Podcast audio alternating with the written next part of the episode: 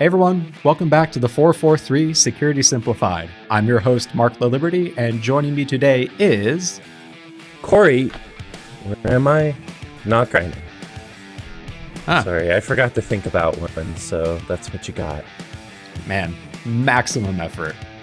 Um, there you go. Should have had ChatGPT write one for you. Exactly. Um, that's a good point.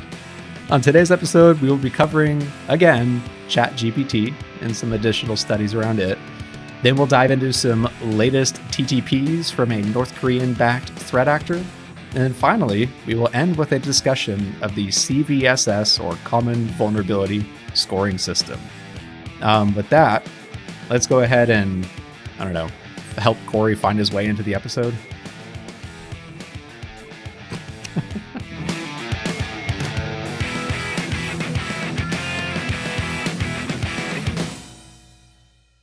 So let's uh, start this week by beating the dead horse that is ChatGPT. Uh, so uh, BlackBerry, which I guess, pausing for a second, BlackBerry, BlackBerry as a company still exists? I know, right? They got, didn't they get bought by like, no, they no, bought, they bought Silence. Uh, yeah, yeah. And by the and, way, what the heck is, they disappeared. Like, is Silence even a thing now? I sure haven't heard that name for three years. No. Anyways, um, BlackBerry does still exist as a company, even if they aren't making their fun little physical keypad phones. Actually, crap, maybe they still are. I don't know. Um, but they clearly still have a, a research arm of the organization, or at least a, a marketing arm, uh, because last week they published a survey where they asked fifteen hundred I T and security professionals uh, various questions around their thoughts on ChatGPT being used to drive A I-infused cyber attacks in the next one to two years. Um, so, uh, starting with some of the key findings from it, uh, I, I think Corey and I will both have some hot takes along the way. Uh, but from the stats from a few of the things they asked, first off, they said fifty-one percent of those asked uh, predict that we are less than a year away from a successful cyber attack being credited to ChatGPT, and seventy-eight percent believe it will certainly occur within two years. Uh, so pause at that as one for a second. Uh, I was only five years early on our, our prediction of that. I, I guess we didn't use the word ChatGPT, but we predicted A I-driven attacks quite a long time ago. But yeah, it is it was... interesting to see it come closer to reality. ChatGPT definitely contributes. Our prediction is what, like A I-driven chatbots or something? And yeah, I'm thinking of one even earlier than Mark oh. that you may not remember, because I think it was before our dystopian Seattle video. It was another Seattle video where I was in various locations in Seattle, ah, but yep. this was uh, uh, very A I-specific, you know, A I being used for phishing and stuff like that. Which, by the way, is we'll get the, the, the stats on that one. Why don't you keep going with the survey? Yeah, so seventy-one percent believe that nation states are already leveraging ChatGPT for malicious purposes. I, I mean, I doubt that they're leveraging it. I bet they're, I, I one hundred percent believe they're at least exploring it. Like, I guarantee our government and other governments are researching what ChatGPT, or at least large language model machine learning algorithms, can be used in potentially nefarious activity. But actively and I suspect leveraging... the governments may have their own language models and A I algorithms beyond just this public open source one. So why, uh, on one hand, why reinvent the wheel? I, I'm certainly sure they could use it, and maybe the North Koreas of the world that don't have the budget will. But I, I, I bet you the N S A has has their own tools.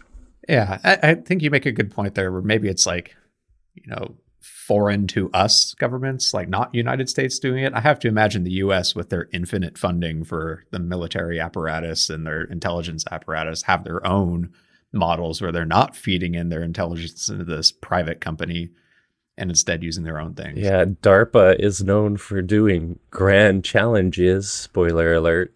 So uh, I don't think they do those just for craps and giggles. That was me trying to censor myself.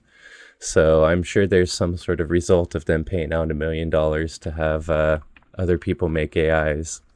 Yeah, uh, we'll get to that in a little bit too. Um, so The majority of uh, respondents believed that ChatGPT will primarily be used for beneficial or like friendly uses, but a lot of them agree that there are potential malicious or evil uses for it as well too.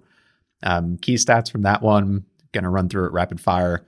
fifty-three percent believe that it will help threat actors craft more believable phishing emails. forty-nine percent believe it will be used to help less experienced threat actors improve their technical knowledge and develop their skills. forty-nine percent also believe it will be used for spreading misinformation. forty-eight percent believe it will be used to create new malware. And forty-six percent believe it will be used to increase sophistication of threats and attacks. A few of those I agree with. A few of them I very much disagree with. I, and we Which talked ones about are you this, disagreeing with?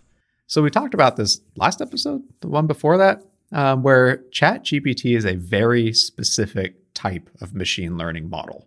It's a large language model. It's designed specifically to understand the English language and human communications using it. And in that regard, it's fantastic.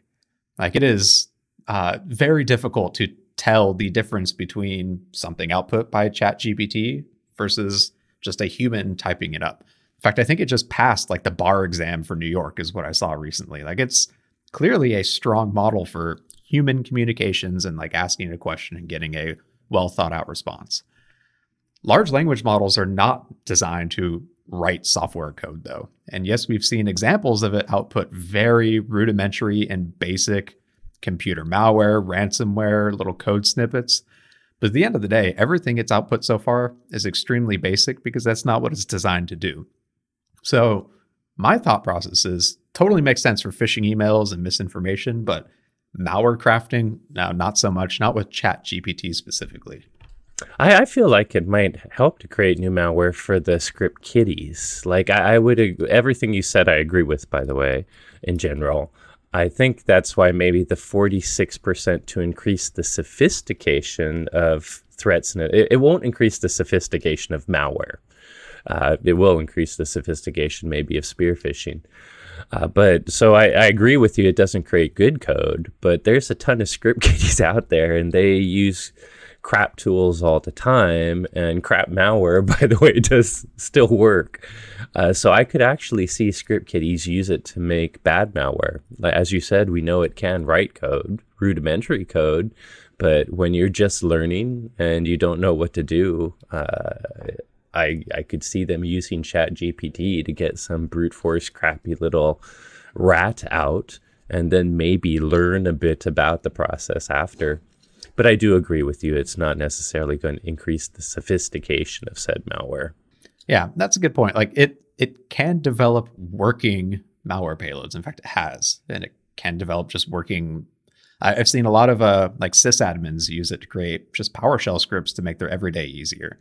And they work, but they're extremely basic. And in the world of cybersecurity, like you just said, though, that doesn't, that it still works. We still see like Mimikatz used all over the world, even though it's like it Mimikatz is well coded. I mean, yeah. What's funny is seeing some really crappily coded old Delphi freaking rats still succeed. And uh, sometimes the source leaks and it's just this one oh one crap code that often has its own memory corruption vulnerabilities. And And but nonetheless, I mean, if you're sending a, a rat to a grandma, it doesn't have to be pretty code.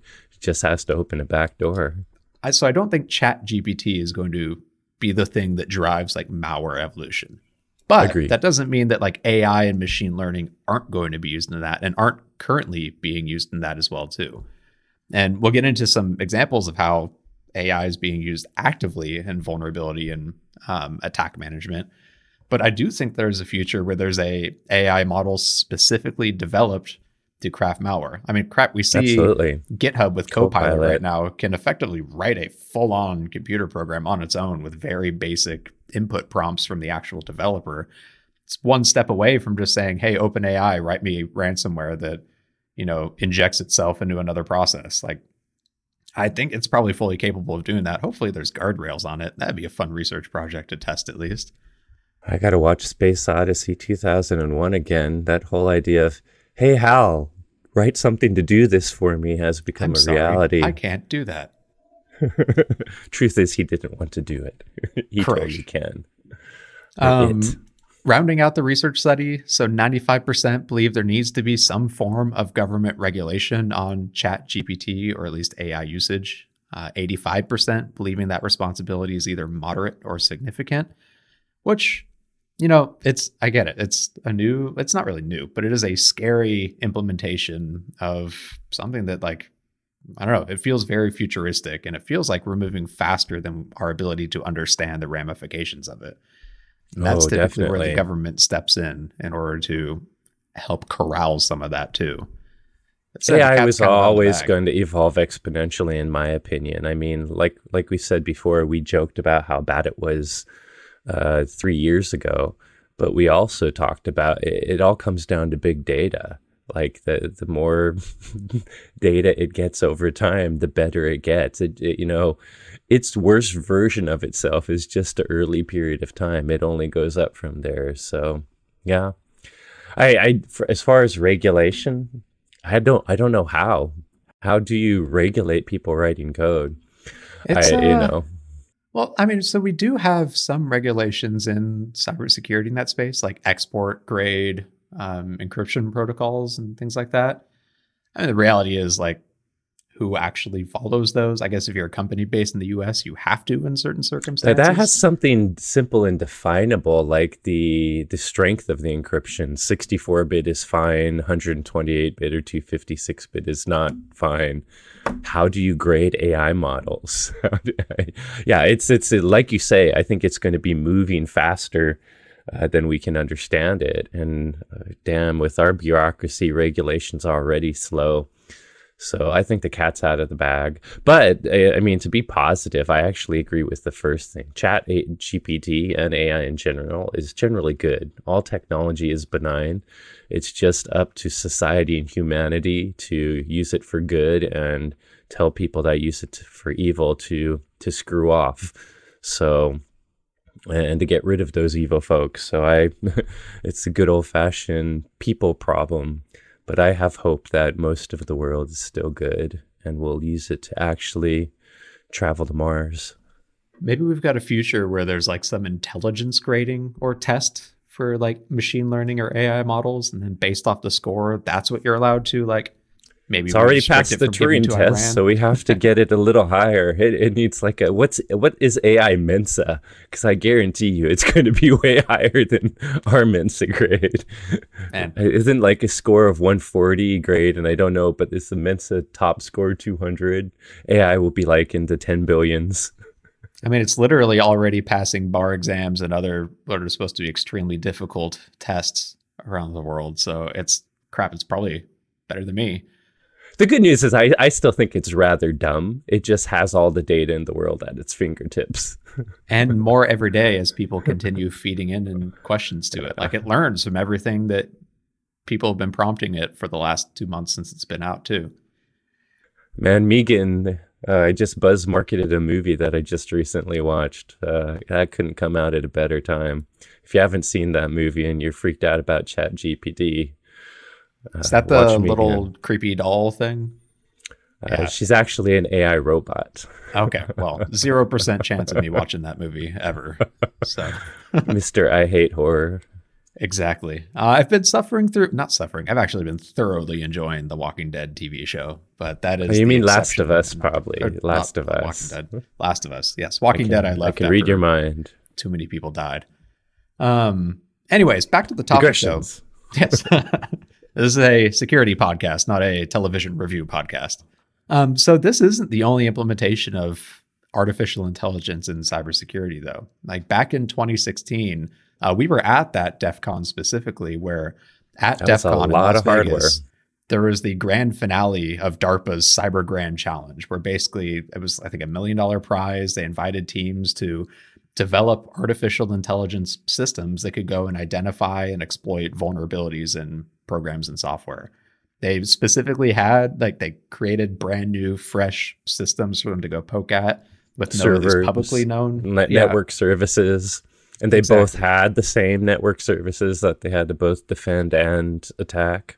And it was a team out of like Carnegie Mellon, I think. Uh, their team yeah. called Mayhem, I believe, that ended up winning it. Uh, so that's one example of using A I machine learning to actively attack and exploit things. But they actually had that A I machine. It was literally just a giant server rack full of computer hardware. A bunch hardware. of them, yeah. Uh, they had it go compete in the human Capture the Flag contest at ah. DEF CON that year, and it came in dead last. Now, it didn't come in last in like every category all the time, uh, but it did at least receive the fewest amount of points. So it does seem to be like, it's there, and it's clearly learning. Uh, I, although, crap, this was twenty sixteen. It's been six years. Maybe like half the threat actors we're seeing right now are actually built by this machine. I think that might have been around the same DEF CON where we were making fun of the talk where someone wrote a script with A I that was just ludicrous. But I've read ChatGPT scripts five years later, and one day it's going to win an Oscar. So I don't know, man. I'd be a little scared of the DARPA Cyber Grand Challenge now. Because it is like they are actively using this technology now, the U S government is. Uh, now, whether they're using it as readily as real human threat actors, who knows? But it totally makes sense that, you know, DARPA doesn't do this for free. They're not just handing out millions yeah, of dollars. That, that millions of dollars is because they want a defense fund. So that's that's why I alluded at the beginning that uh, there are definitely nation states that are getting into this.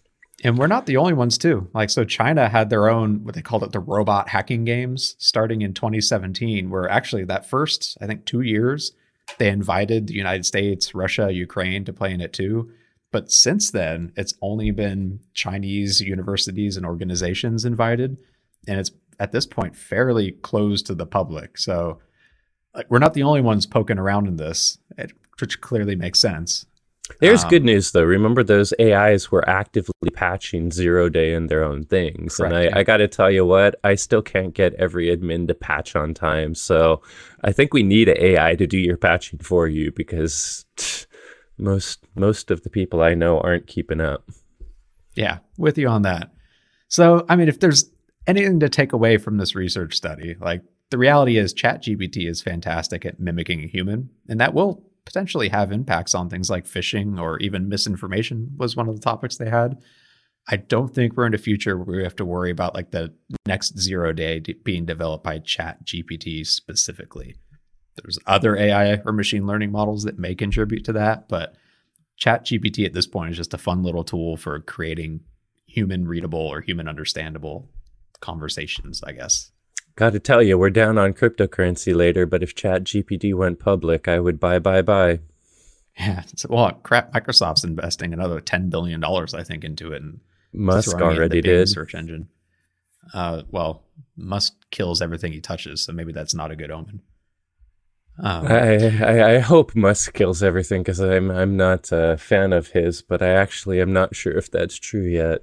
That's, I know. I'm jumping at the gun. Tesla just rebounded with their price drop. Twitter seems to be thriving despite its crap, and it is utter crap. Okay, fair. People, Jump the gun. Pe- humanity is attracted years. to crap. I go up and down. Humanity's great. We'll be fine. People aren't bad. Then I remember Twitter. Oh yeah, we're all screwed. Yeah, that's a fair analysis. Anyways, moving on. Um, so also last week, a cyber consult- consulting firm called uh, WithSecure published a actually very extensive report. It was like thirty-five pages uh, detailing the latest activity from our favorite threat actor known as Lazarus. I run um, a cyber consulting agency called Without Defense. Okay. Uh A for effort, Sorry. B minus Sorry. for execution. Good job, uh, WithSecure. I actually like you. Sorry for the dumb dad joke. Yeah, that's a pretty interesting and decent name. But anyways, moving on. So if you're not familiar with Lazarus, they are the North Korean state-sponsored threat actor that primarily focuses on earning revenue for North Korea. Uh, so they've been responsible. Can you for, call it revenue? I'm sorry if you're stealing. I'm not going to call it revenue. I don't give a. I think just, it is technically still revenue. It's illicit revenue, but screw that. I mean, come on, freaking! What self-respecting country is going to resort to? Well, I know ah, what see? self-respecting country, but I'm so irritated by it. I used to be able to say nation states are not idiots that attack like little script kiddie criminals. Get your head out of your butt, North Korea. Or I actually get was... your leader's head out of his butt. Go overthrow that moron. I Sorry. think self-reflecting, self whatever is probably as far from the reality as it could possibly be with North Korea. Um, so, but anyways, on the revenue earning front, uh, they like to go after crypto cryptocurrency exchanges lately. They've developed and released quite a few ransomware attacks, including WannaCry back in twenty seventeen, allegedly, most likely. Uh, but they, aside from the revenue earning for the they attacked Sony Pictures because Correct. of a movie pointing out how stupid that dude with his head up his butt is. They uh, also do a lot of espionage as well, too, uh, primarily to like uh, improve North Korea's own knowledge on topics like healthcare and things like that. But as Corey just hinted at, sometimes they hack an organization just because they hurt their feelings. um, they they've been making it pretty big lately, though. So they stole six hundred twenty-five million dollars in Ethereum last year uh, by attacking the the Ronin bridge. So Ronin, it's like a Uh, man, I guess time to dive into cryptocurrency for a second. So there's primary blockchains Yay! like Bitcoin, yeah, Monero, Ethereum, uh, where you know those are the ones we're familiar with. They're easy to trade on a crypto exchange, so on and so forth. Downside of them is they tend to have higher transaction fees, and it can take a bit of time for your transaction to actually get confirmed on the blockchain just because they're the primary one. They are the most heavily used one. To counteract that, there's what's called side chains, which are basically alternative blockchains that track one for one with something. So like Ronin tracks with Ethereum. Instead of getting uh, one Ether, you get one, I don't know what the heck it's called, Ronin coin, something like that. And because they're lesser used, maybe a little more tailored for a specific use, uh, transaction fees on it are significantly less and confirmation times are significantly lower. So Ronin is used for a couple of video games called Axie Infinity and Sky Mavis. Uh, which the fact that there's a cryptocurrency video game just grosses me out a little bit, um, but also makes sense. With microtransactions. Yay. Exactly. I, mean, I, I don't know, but I assume. So basically, a- instead of earning Ether directly while playing the game, you earn like Ronin coins, for lack of a better word, and you can cash those out one for one with Ethereum at any other point in time. Uh, or if you're North Korea, you can cash them out to the tune of six hundred twenty-five million dollars whenever the heck you want. Uh, which was what happened uh, about a year ago. Uh, more recently, in January of just this year, they stole one hundred million dollars in Ethereum from another side chain, uh, this one called Harmony. So anyways, that was the background on North Korean Lazarus. Um, but uh, the report in this case starts in August of twenty twenty-one, where uh, WithSecure was brought in for incident response investigations with one of their clients. Um, they identified malicious activity that started back in August twenty twenty-two, where the threat actor gained access through an exploit of two known vulnerabilities in a Zimbra mail server. So Zimbra being an alternative to Exchange or what have you.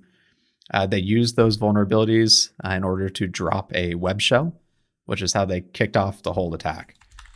Um, With that web shell access, two days later, uh, they dropped another larger tool for reconnaissance. Basically, it was like a file mapping tool for the web server. Uh, after that, they installed the P-Link and three proxy tools, um, which back in there for attribution, the three proxy tool they used was actually the exact same file, like exact same M D five signature uh, of another one used by Lazarus previously. Uh, they then exploited a known vulnerability in pkexec called PwnKit, which I think we talked about a year and a half ago when it came out, uh, to escalate their privileges from local to root on the mail server. Uh, then with that access, they started um, retrieving all email messages. They stored it in a single C S V, which then one month later, so this is like the end of September now, they exfiltrated that five gigabytes of data over S S H. Uh, over the next month, which is now October, they moved on from the mail server to vulnerable a vulnerable Windows X P client. So remember, this is October twenty twenty-two. And yes, they are targeting a Windows X P client then. Um, they also, alongside that, modified the login script for that Zimbra mail server to log user credentials into a text file. Uh, with their access on the X P machines, they harvested credentials by exporting the registry at the end of October. Uh, they accessed a second server around this point, too. Uh, and we're able to get a list of domain admins and domain joined computers. On that machine, they modified the wdigest registry key, uh, which basically allows or tells the Windows machine uh, to store credentials in memory. So it caches them in memory. Very common technique by cyber threat actors, because then they can then use Mimikatz or other tools to dump the L S A S process memory and grab credentials right out of there. Uh, then now in early November, they deployed a Cobalt Strike beacon to two I Ps, so command and control back into the network, and ultimately exfiltrated one hundred gigabytes of data from the network over a period of a week. Um, all of this from a health research facility um, somewhere, actually, I think it was in the United States. Um, so when it comes to attribution, there were a few things that ticked off uh, WithSecure on why this was likely Lazarus. So first off, that file they used that was previously used in a Lazarus activity. Um, much of the malware was actually used in other Lazarus-linked attacks too, but one of the big ones that I want to hit on. So one of the initial connections to that web shell uh, first used an I P address coming from North Korea. Uh, so the connection was a single instance at the beginning of the current day that was both preceded by uh, on previous days, as well as followed by with a bit of a delay on that day going forward with connections from a proxy I P address instead. So North Korea only has three slash 24 network blocks that are all directly controlled by the North Korean government. And so the connection coming from that I P, where they clearly recognized, oh crap, pulled it off, brought the proxy back online, and then connected through that uh, with the same browser user agent, is a bit of a clear indicator that this was most likely a North Korean government uh, threat actor, which in this case would be Lazarus. Um, so using I O Cs from their analysis, they found several other victims. There was a health research facility in India. Uh, there were other victims in health research, also manufacturers of technology that are used in energy, research, defense, and healthcare verticals, and then a chemical engineering department at a leading research university. So the report itself, like I said, thirty-five pages of very technical analysis of every single bit of tooling that Lazarus used in this attack. Uh, really interesting to follow through on that. And a whole list of uh, um, I O Cs and other indicators uh, from uh, this specific instance against the health researcher. So highly recommend checking out the report in full. Um, well, the activity's bad, but I'd never heard of WithSecure before, and this is a pretty dang full-ass report. It sounds like really great research. I haven't heard about them before. Uh, I mean, nothing strikingly new other than the fact that they're doing a lot of crap. It's crazy that, again, a North Korea nation-state-sponsored threat actor is going this far into actual just criminal attacks like this. Uh, they... They know their techniques. I mean, they're using all the right things. Nothing seems super sophisticated or zero day here, but they obviously know what they're doing. And, you know, a smart attacker with Mimikatz, PwnKit, and a few other things can can easily get into a company that's not doing due diligence. I think that due diligence is a bit of the piece of the puzzle too. All right. So like one of the machines they targeted in October of twenty twenty-two was a Windows X P machine. So clearly out of date software in a medical research facility, mind you. I, I'm not too surprised, though. I think you and I both know that, unfortunately, Windows X P exists. And actually, I would be less surprised governments targeting it, because usually the medical makes sense, too. But usually you might find it in manufacturing or O T technology, uh, yeah, critical infrastructure, because they have very specific... Not proprietary. It's often from big name industrial control and manufacturing companies, but it, it's software that's made for a hundred thousand dollar piece of equipment that only, I don't know, a hundred people in the world own. Uh, so, you know, they make it when X P came out and never update it because it, it moves at the snail's pace. Uh, some of that, you know, something like a generator has a twenty, thirty year life cycle. And I don't imagine they update the software over and over. So I uh, obviously that isn't necessarily what they targeted, but the same exact thing exists in healthcare. We've talked about it many times before. There are M R I machines that are probably running Windows N T below the the surface. So I, I'm going a little far back, probably more like Windows two thousand six. But you know what I mean. So uh, it sucks that Windows X P still exists, but the one place that, I mean, we can't entirely forgive the fact that it exists because it shows the medical and critical infrastructure industry is is is screwed up in the way they actually update their devices. But what can the hospital do? They bought an M R I machine that cost half a million dollars fifteen years ago or ten years ago, and they got a get their money's worth out of it, and they probably don't even know what version of Windows it runs behind the little built-in display. Uh, so yes, X P sucks, but it's there. Yeah. And one of the other things, though, is like like you said, not, there's nothing groundbreaking here. There wasn't. In fact, the a lot of it was just them had a they had a web shell. They used that to install malware. There weren't any, they, there wasn't any fancy like living off the land attacks used in any of this as well too.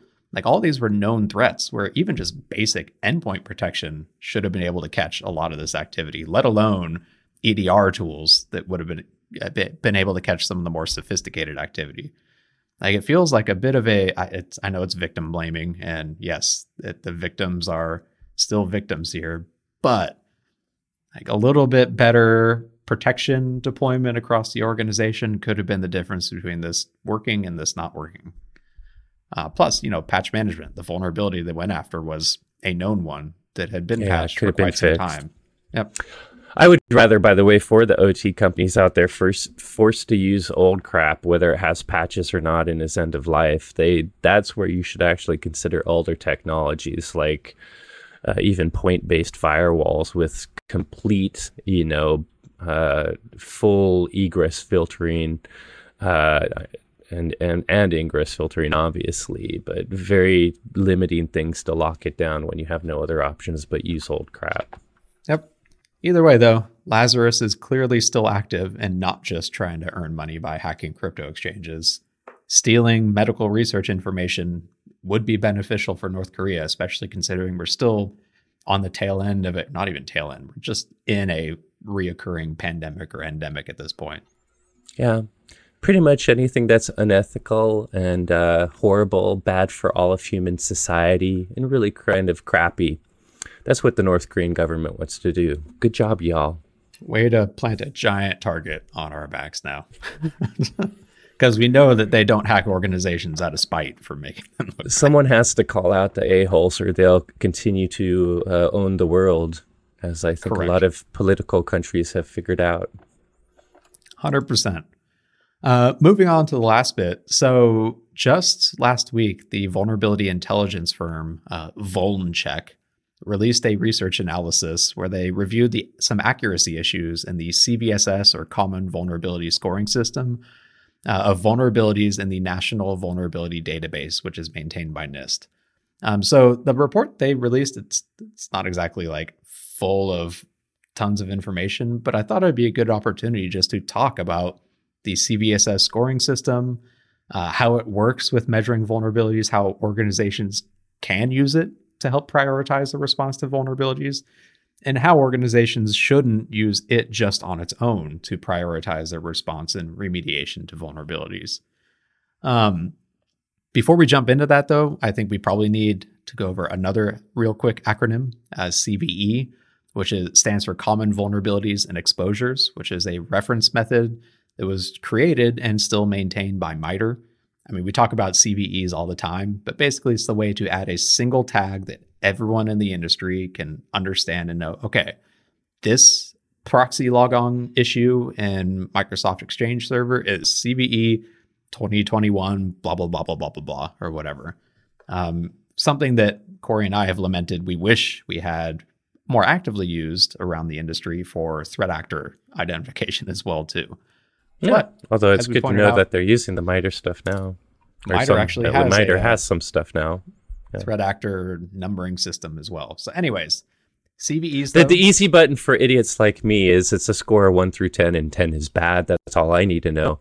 But as Mark will tell you, the people that actually are smart and technical, that one through ten isn't just arbitrary. It's actually very quantitative. So it, it fits great for the technical nerds, and it's the easy button for the idiot just that wants to know, By the way, no, you're not idiots. I love you all in the audience. I'm not an idiot to you. But if you don't have time, uh... we just we just want to know, oh, shut up, Mark. Is, pro- is proxy login bad or not? Is log four j bad or not? Uh, it's great that there's a, a way that gives everybody an easy answer to that while still having very quantitative attributes that make it accurate. So yeah, like Corey just said, C V S S scoring, it's on a zero point zero to ten point zero number, where when someone submits a C V E to via MITRE or via their own C N A to the National Vulnerability Database. C N A, what is that, Mark? Certified Numbering Authority, uh, someone who is allowed to issue their own C V E numbers, or at least authorized by MITRE to do that.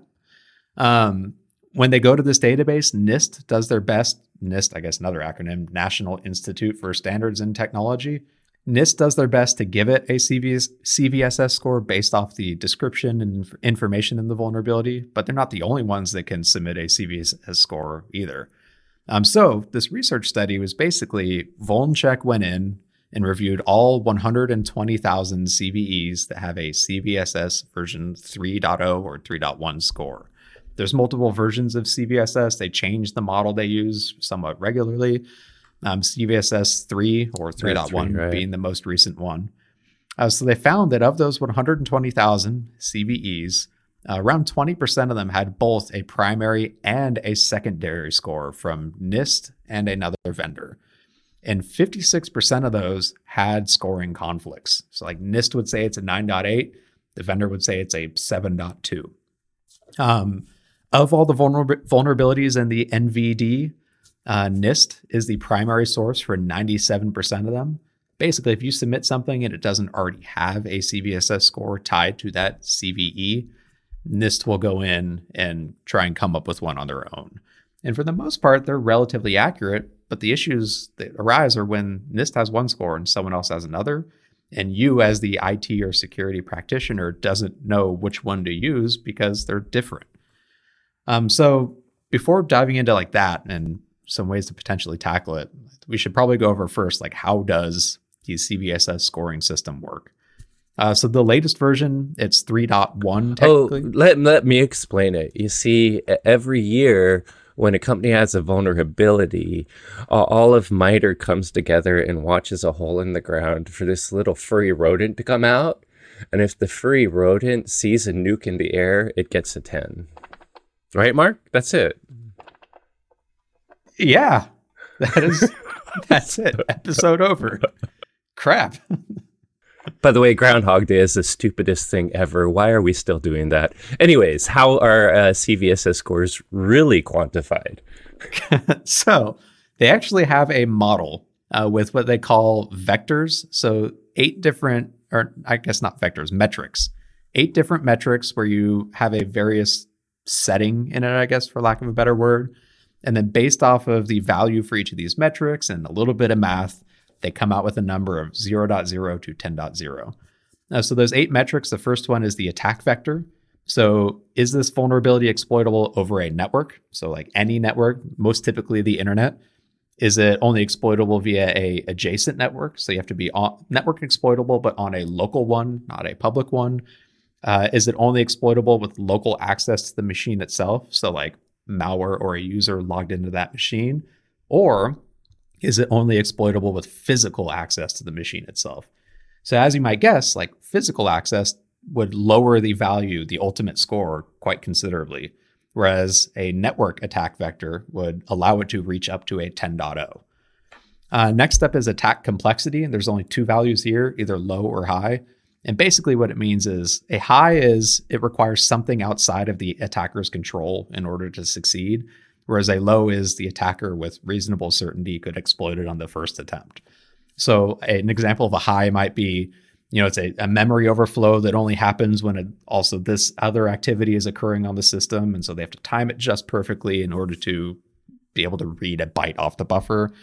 Whereas a low is it's just a simple exploit where you exploit a string and it goes and gets you remote code execution. Um, the third uh, metric is privileges required, which is either none, low, or high. So do you need to be authenticated? If you are authenticated, does a low user privilege work, or do you have to have administrative or system level access in order to exploit the flaw? Obviously, no authentication would raise the value, the final C V S S score, whereas requiring high levels of privileges would lower the potential ceiling of the score. Next up is user interaction, which is either none or required. Basically, does the attacker require someone else to do something in order to exploit it? Uh, a score of none would be like they go in and just exploit the flaw, whereas cross-site scripting and cross-server request forgery all typically require user interaction of some sort. Like cross-site scripting, yes, you inject something, but you need a user to go visit that page to trigger the code, script, whatever, uh, and actually damage the system, for lack of a better word. Um, scope is one that's a little difficult to wrap your head around, uh, at least in my opinion. But the scope metric is either unchanged or changed. And basically the, the way to explain this is uh, we're talking about vulnerabilities in like a, a system or a module on a system. So like the authentication component for Amazon dot com. Maybe it's got a, a vulnerability in it that could give you code execution. When you exploit that, is your uh, the activity you're allowed to, or I guess the the impact that you're causing on the system limited to that one component? Or with your exploit of this vulnerability, can you impact a wider uh, set of components on the system? Uh, so unchanged versus change, being unchanged is you're limited to the thing you're attacking. Change means by exploiting this vulnerability, you can gain access to a wider system. And then finally, there are the three impacts on the C I A triad, as we call it in security: confidentiality, integrity, and availability. So for each of those, by exploiting the vulnerability, what is the impact on them? None, low, or high. So might have, like, let's say you have the ability, uh, like Heartbleed as an example. So Heartbleed was a vulnerability where you send a specific packet to a OpenSSL uh, T L S web server, and it will respond back with a chunk of memory off of that server. Uh, it doesn't crash OpenSSL. It doesn't crash the web server.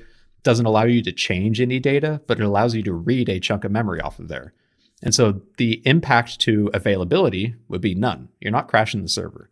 The impact to integrity would also be none. You're not changing any of the data on the server. But the impact to confidentiality would be high because you're able to effectively read the entirety of memory off of that server. An impact to integrity would be like a denial of ser- or availability would be like a denial of service vulnerability. If you exploit this, it crashes the process. You could do it over and over and over and stop someone from being able to use it. An impact to integrity would be like if you're able to modify a database through a S Q L injection flaw, um, where you could change the data within that system, that would impact the integrity of the data in there. So basically, depending on how you fill out each of these values, like network attack vector, high complexity, low privileges required, low impact on confidentiality, so on and so forth, gets fed into this calculator, this calculation, that then spits out a number of zero point zero to ten point zero. Um, so back to the research study, uh, they found that using cross-site scripting and C S R F as an example, the user interaction should always be set to required, uh, but they found that one point one percent of primary sources and fifteen percent of secondary sources did not have the user interaction metric for these types of issues set to required. So basically there was an issue in the calculation that they did, that scoring vector, uh, which caused the calculation to be incorrect for that one specifically. Um, so like C V S S, it's simple yet also complicated. You have to understand it in order to do it correctly. But at the end of the day, it spits out a zero point zero to ten point zero number that makes it simple for I T practitioners to act on it and use it as a piece of prioritization. That said, though, like C V S S on its own shouldn't be your only factor for prioritization. There's other things out there too. Like, is there exploitable code uh, out there in the wild for this vulnerability? Or is it just a theoretical issue? Because like the reality is, you know, a ten point ten or ten point zero out of ten vulnerability, it sounds scary and critical, but if there's no actual code out there to go, if there's no one actively exploiting it, it's potentially less severe than like a high that does have known exploit code that is being actively exploited out there in the wild. So I, we've actually seen, like, in our vulnerability management tools we use internally at WatchGuard, like ones advertised by other providers too, uh, just using the C V S S on its own is actually falling out of favor. And now they're taking in information like, what's the criticality of the system itself? Uh, what is the maturity of the exploit code out there? And using that to factor into the scoring to ultimately spit out a more accurate number and help you prioritize your remediation. Um, funny enough, so C V S S actually kind of takes a little bit of this into account itself too. There's, so that was the primary metric group I talked about, those eight little things that you can do to set a score. There's actually two different additional metric groups that you can use to modify that score as well too. Uh, there's the temporal metric group, which is somewhat rarely used, but still there. Um, it's basically for things that change over time, but would be consistent across all environments. So like there's the exploit maturity or exploit code maturity, which is either unproven, proof of concept, functional, or high. So basically for this vulnerability, is there exploit code available and how good is that exploit code? Is it automated or does it still like, you know, it's theoretical but unproven? Uh, and that can affect the score as well. The remediation level, so is there a patch available for the vulnerability? If so, is it a temporary fix, a official fix, or just a workaround? That could affect the score. And then what is the report confidence? So for the vulnerability, they've accepted it, they've given it to C V E, but uh, how confirmed is the actual report? Has the vendor come out and said, yes, this is an issue? Has the security industry decided, yeah, this seems reasonable, or is it unknown? So these temporal metrics you can tack on to those original eight and modify the score as well too. And then the third group is the environmental metric group, which is meant for individual organizations uh, that lets an analyst customize the C V S S score depending on the importance of the affected asset within that user's own organization. Uh, so specifically, you set like these new metrics for C I A, so confidentiality, integrity, or availability based off a specific system that this vulnerability might be on. So is that for that system, um, if it were to be, if this vulnerability were exploited on it, for your organization, what would the impact to integrity or availability or confidentiality be? Like, is this a business critical system where if the availability of it, if it's taken offline, that's a critical impact to your company? Then the environmental metric for availability would be high. Basically, this is a way for you to take a existing C V S S score, apply it to one system in your organization, and set these different values for that specific system to change the score and, again, help you prioritize remediating this issue. So that was me talking a lot. The reality is C V S S on its own is a great starting point. There are ways for you as a practitioner to take these temporal metric groups and the environmental metric groups and use C V S S with a few other settings to give you a more realistic number of how important it is. But on the face of it, like zero to ten makes it easy for it, where if you don't have the ability to go in and do all that, you at least have something to help you prioritize issues. And I think that's actually pretty great. If you know there's caveats, I think it's good enough for some situations. Like uh, something might be a ten, but if you, I don't know, have it internally on a test system without it, it, there could be caveats. But I would rather people at least pay attention to C V S S, if if nothing at all. Correct. And there are going to be situations where the scoring's different. Uh, it was about a month ago we talked about that JSON Web Token vulnerability that has since been revoked. Uh, but at By the, the time, way, good job on that prediction, Mark. It's I totally called the, that. The I don't think I explained it well enough. So I guess tangent time. Uh, with that vulnerability, it was uh, they believed they could get code execution in a really popular library for managing JSON Web Tokens. But the the analogy I came up with after we finished the podcast is. Uh, so the, the issue is it's not in the library, it's in the implementation of the library. And so my analogy that I ended up using after that was consider the JSON Web Token library. It's like a blender. You can put anything you want into a blender. It's meant for like, you know, put fruits in it to make a smoothie, uh, put like, I don't know, what else do you put in a blender? Uh, peppers in it to make salsa. Ball bearings, yes. But you can also, you can put your hand in the blender and it will run. It will blend your hand up. That isn't a vulnerability in the blender. That is a vulnerability in your implementation of the blender.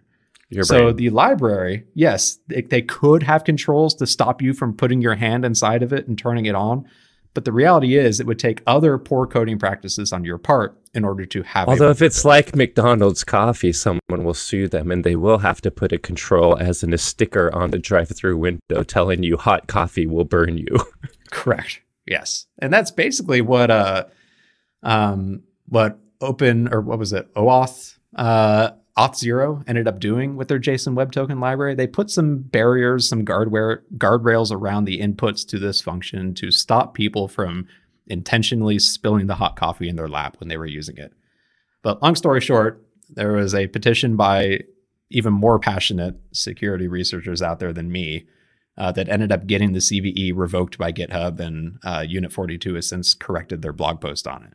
But when that was still an issue, NIST had it graded at like a nine point eight, whereas Unit forty-two had it at like a seven point eight or something because of discrepancies in how they calculated the C V S S scoring.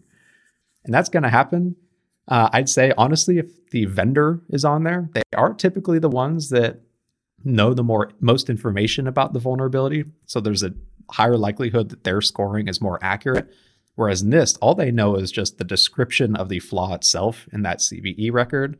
And they kind of have to guess based off of that. So if you do see a conflict, like just keep that in mind if you're still trying to prioritize it. But either way, like C V S S, it's a fantastic system and it does make all of our jobs a little bit easier, uh, especially when paired with other metrics for how to actually prioritize responding to a vulnerability. Um, so either way, cool report from uh, VulnCheck. Well done on their part. Hey everyone, thanks again for listening. As always, if you enjoyed today's episode, don't forget to rate, review, and subscribe. If you have any questions on today's topics or suggestions for future episode topics, you can reach out to us on Twitter while it still exists. I'm at XORRO underscore, Corey is at SecAdept, and the both of us are at hashtag the four forty-three podcast. Thanks again for listening, and you will hear from us next week.